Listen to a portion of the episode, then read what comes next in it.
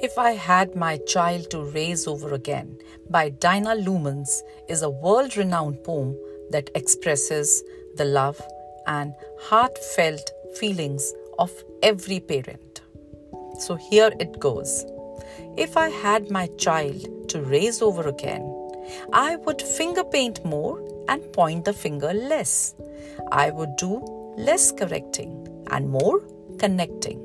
I would take my eyes off my watch and watch with my eyes.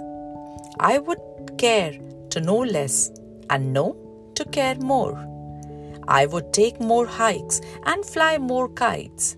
I would stop playing serious and seriously play. I would run through more fields and gaze at more stars. I would do more hugging and less tugging.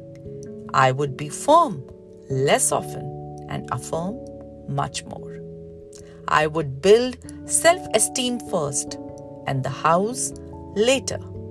I would teach less about the love of power and more about the power of love. It matters not whether my child is big or small. From this day forth, I will cherish it all.